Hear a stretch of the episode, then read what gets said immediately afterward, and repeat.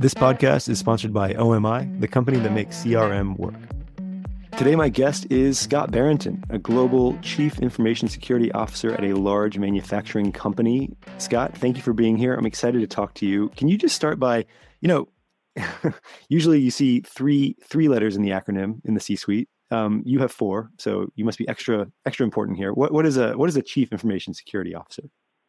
Hey, thanks for having me as well. And the chief information security officer is the person inside of an organization that's responsible for everything related to cybersecurity. And, I could have the three-letter acronym CSO, but generally that means that you're responsible for things like physical security as well. And I don't have that responsibility. And so that's interesting. And so you deal entirely, I was about to say the metaverse, but that is a very trendy, new situation. You've been doing this for a lot longer. Give me a little more detail on that. What does your job entail? Then you're not hiring the bouncers outside of the server farms, but what are you doing? That's right. So, my team's responsible for protecting and shielding the company from attacks that originate in the cyberspace. So think of hackers. Our day-to-day job is to defend the organization against those who want to launch some type of attack against us remotely.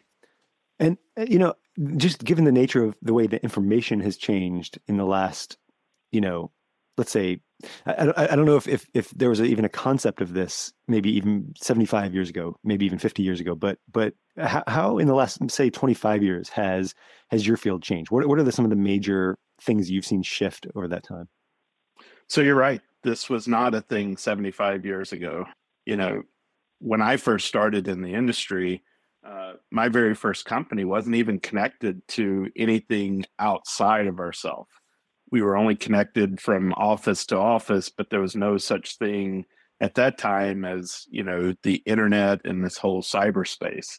And so 25 plus years ago, when I got started in this field, the information security role was really about managing accounts, passwords, access to the mainframe, things of that nature.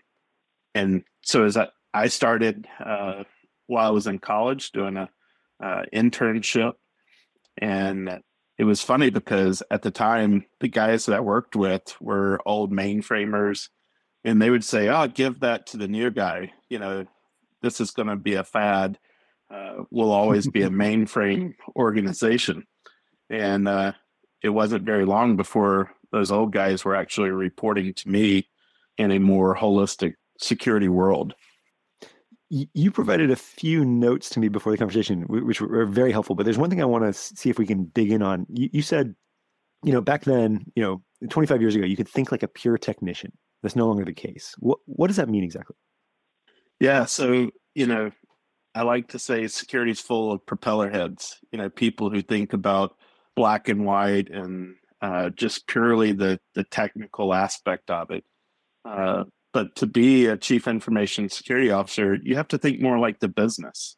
You have to, I commonly meet with the top business leaders in our organization, and they're not technical people. So if I went and just started talking like a pure technician to them, there would be no connection between us. And so, I have to understand the business and what are the business priorities, and then align the technical aspects to make sure that we're meeting those objectives.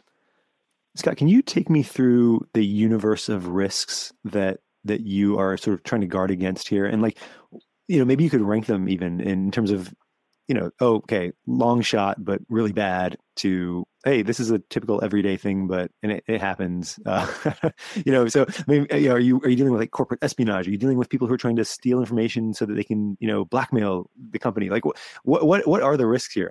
My imagination is kind of running wild. Maybe you can bring me back to earth. So you're not far off on all of those.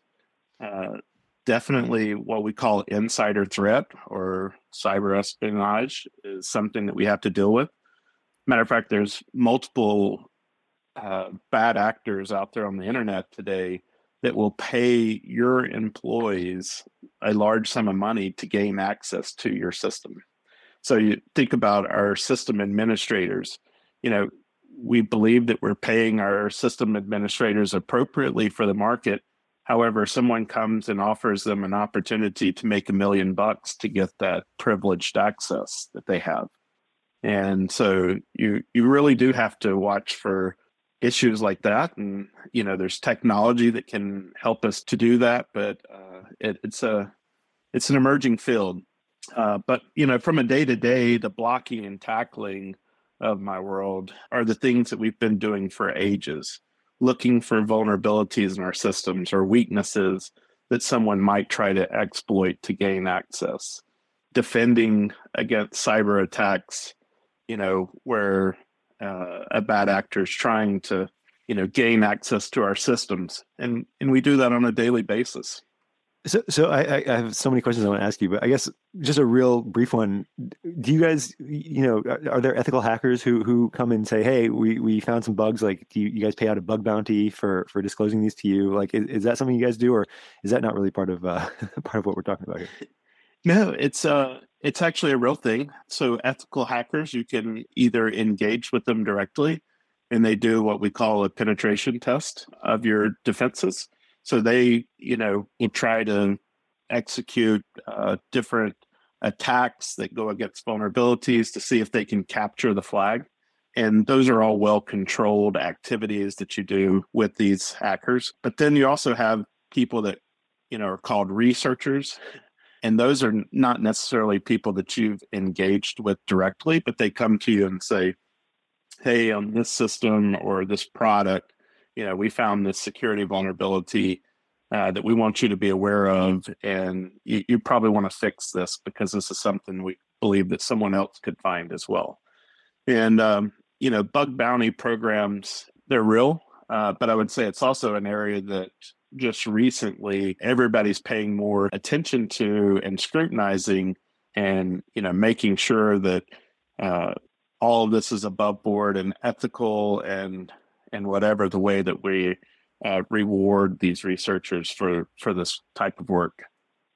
So I want to ask you about how organizations can sort of beef up their information security, but maybe we could start on the other side, which is how does someone who may be interested in this field, how do they get started? What is the path to becoming, you know, a chief information security officer?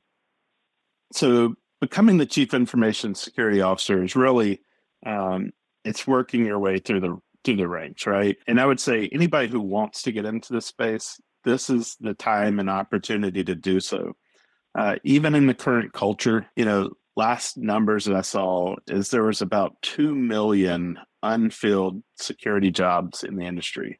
So there's more demand for people than there are experienced people to fill those jobs. But, you know, in order to do that, I'd say for anyone looking to one day fill the seat, it's start right now. Just be willing to say yes, right? When you're asked to do something, take that on as an opportunity to gain experience and make yourself more well-rounded. Often, a lot of people are very experienced in one area of cybersecurity, but maybe lack some of the other pieces that aren't so sexy. And, you know, anybody who's in the space will know writing security policies is not the most sexy thing that you could ever do. However, it's important from a chief information security officer perspective, because the security policy is the foundation of which management has set boundaries for the company. And so you're the enforcer of that policy. And so I would just tell everybody, be well-rounded. You can't be 100% compliance focused. You've got to understand technology, and you can't be 100% technology focused. You need to understand compliance and the business. So I'm a soccer fan, and so the metaphor I would use here, it seems to me like your job is sort of like being the goalkeeper. Like when everything's going well, nobody notices, and then when things go wrong, it's all on you. That's right. Talk about that component of the job. It seems like not just like knowing the how, but the almost like the moral fiber or the ability to say, hey guys, look, this is on me, or I guess, you know, just the buck stops with you. So whatever cliche you want to use, you're the accountability. Man, so, can you talk about that? Yeah, I preach accountability with my team and within the industry, really, because at the end of the day, we're the ones that are accountable. So we have to be part fortune teller and look at the events that are happening around us and say, boy, how could those affect us? And then, you know, also operating the switches. So at some point in time, you know, cyber hygiene is 100% dependent upon you, right? The hygiene of your organization. Is that a cultural thing that you can instill, or are you more? Is there a way that you find that, you know, when you're hiring, when you're asking questions of you know, prospective people for your team, like that you're sussing out at that point, or maybe it's both? Yeah. So when I'm hiring, one of the things that I look for is just kind of a natural, inquisitive nature, always questioning and asking the why behind things. That's so important for anyone in security, because not only do you need to understand why and how things work, but then you need to be understanding of processes that are inside your organization and where are there weaknesses inside those processes, not just the technology aspect. So Scott, you know, your company is a very large company. What are some of the smaller organizations that you see? What do they get wrong when they're building their security system? What are some of the challenges maybe unique to smaller companies? Yeah, I think one of the biggest things with smaller companies, just because they're constrained with resources, they often think the technology person that they've hired can handle information security. And that's just not the case. Matter of fact, we often have differing objectives in front of us. Think about if I compared myself to a chief information officer, the CIO of a company, one of the primary objectives of the CIO is about uptime and availability. And so at all cost, you make sure that your systems are up and running. Well, that's important to a chief information security officer. Matter of fact, it's in the triad of confidentiality, integrity, and availability. That's something that, you know, security is focused on, but it's only a part. And so we have to also think about confidentiality and integrity of those systems as well. And so often the desire is to get, you know, the CIOs to get things out there fast and quick, not necessarily focused on the confidentiality and integrity of those systems. Hmm. So, you know, giving that job to the technology guy, they're going to often overlook the risk side of things. Gotcha. That's really interesting. And you know, and you've been preaching, you know, also understanding the business goals and North Star of the organization you're serving, which obviously has some effect on the choices someone in your role makes, right? For how you protect the organization. Yeah. And I think you have to have that North Star, if you will, the plan that you're executing against. And I use a standards-based framework for our information security program, have in the last few companies that I've worked for. And basically that plan is based off of an industry framework. And we set our strategy based on where we are and where we want to be. If you follow those standards, you're going to address, you know, 90+% of all security risk that an organization may face. And so one of the things that I do is we do an assessment against the framework. We set forth our strategy or our plan over the next 3 to 5 years, and we execute against that plan. And we don't change unless somebody can make a really good argument of why we should be doing something different. And I think that's something that small organizations struggle with, is they're very incident focused. So something happened in either to the organization or around them, and then they go and look for technology or solutions to meet that one specific need. And so what they end up doing is spending a lot of money on different tools, technology, but not getting the protection that they need and addressing the risks that are focused on their organization or their industry. All right, so let's turn the tables now. What can small to medium-sized organizations do to avoid some of these pitfalls? Like, how can they get better at this? Well, I think starting with a standard industry framework and assessing yourself against that, and we do twice a year assessments of ourselves against our framework. We want to see where we're making progress and where we need to continue to adjust. And then sometimes you look and you say, you know what, the needs of our industry or the needs of our company have changed, and this is no longer a priority for us, and we'll make those changes. But we don't do it on a whim. And so I would suggest for smaller, small to medium-sized companies that you really drive your CISO to be focused around a framework. It'll save you time, money, everything in the long term. And when you say framework, I think there's one that you mentioned in these notes that I think maybe we should mention. Just it'll give someone listening to this something they can Google. That's the NIST Cybersecurity Framework. And maybe you could just say what is it about that one that made you want to mention it, and what should people be looking for when they're evaluating? All right, this is something we want to try to implement here.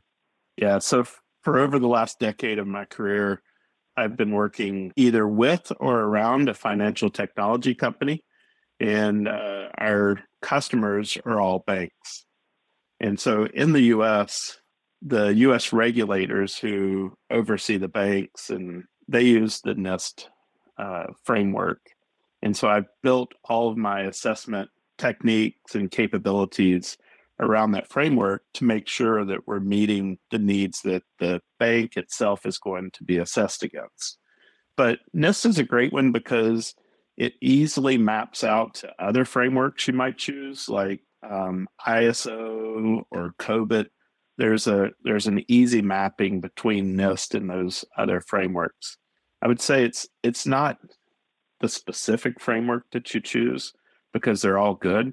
Just choose one and focus on that. Gotcha. And then you also mentioned that, look, even if your company is not at a stage where you want to make a full-time hire here, there are solutions for, getting a fractional CISO, right? Or someone who can do this, not as a full-time employee, but can still provide a lot of value. That's right. So if you're in a situation where you can't necessarily afford to go out and hire a full-time CISO, there are organizations out there now who are providing, CISO as a service, or, some kind of fractional CISO role where you give a percentage of their time.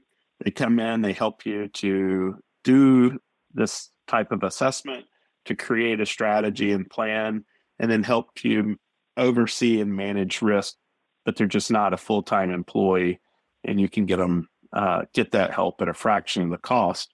And so for smaller organizations, that may be the best path for you, rather than believing that the technology person that you have on staff, or the person most familiar with technology, often is the way it goes, is capable of managing these risks. Scott, I imagine someone in your role is constantly thinking about what could go wrong. What are the pressing items, in your opinion, the things that are on the horizon that you're most worried about in this respect? What's keeping you up at night? Well, I'd say there's a personal and professional aspect to that. So, from a personal perspective, as I'm seeing more and more accountability laid on the shoulders of the Chief Information Security Officer, we're seeing regulations that come out that would really hold the Chief Information Security Officer, your board of directors, maybe your management team, personally accountable up to and including legally, right? So any type of criminal accountability there for actions that they deem to have put the company at risk. And then I would say from just an industry perspective, we're seeing more and more regulations around the world that our teams have to be aware of and make sure that we're meeting. And if you just take the United States alone, it's different from state to state, and so that's putting a huge burden on our information security teams. And then you know, if you've been under a rock and you haven't heard about ransomware, it's not gone away. We're seeing fewer companies pay ransoms now, which is possibly a good thing. But your organization, I would say, is just as susceptible to ransomware today as it was 2 to 3 years ago. And so, you know, the hackers, the bad guys, they're constantly evolving and changing their techniques. And you got to make sure that you're adjusting and changing with them. One last question for you, which is, how has this trend toward working from home changed things in your field? It's actually changed the industry a lot. I actually started 3.5, 4 years ago preparing our company for the ability that our security controls would work no matter where our employees were. So if you're at home, you're in a coffee shop, you're a hotel, you have the same type of security controls. A lot of organizations had more of a legacy mindset to that. And so they required, or they had really good security when you were in the office, and, or they required you to connect through a VPN or something like that back to your corporate office to be secure. Well, when the pandemic hit and everybody was immediately dispersed out of the offices and working from their homes or wherever, a lot of companies really struggled.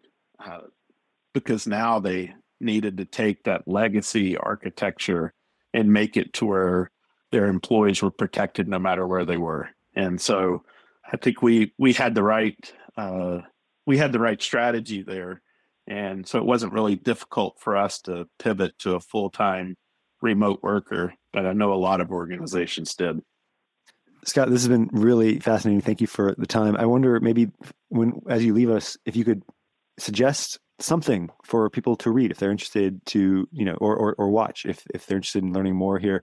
Could be a publication that follows this field closely, a video that is particularly good. Like anything come to mind, a book, whatever it is that help people understand this a little better. I would say there is no shortage whatsoever of resources out there for anyone who wants to learn more. If you're interested in learning about, you know, the techniques of attackers, then I would say, you know, sites like Bleeping Computer or Dark Reading, those are all great sites that tell you about, you know, current attacks and things of that nature. If you're interested in, you know, learning more about becoming a chief information security officer, I would say organizations like SANS provide you that good, rounded view of everything that's involved with information security. Fantastic. Scott, thanks again. Really appreciate your time. Yeah, thank you.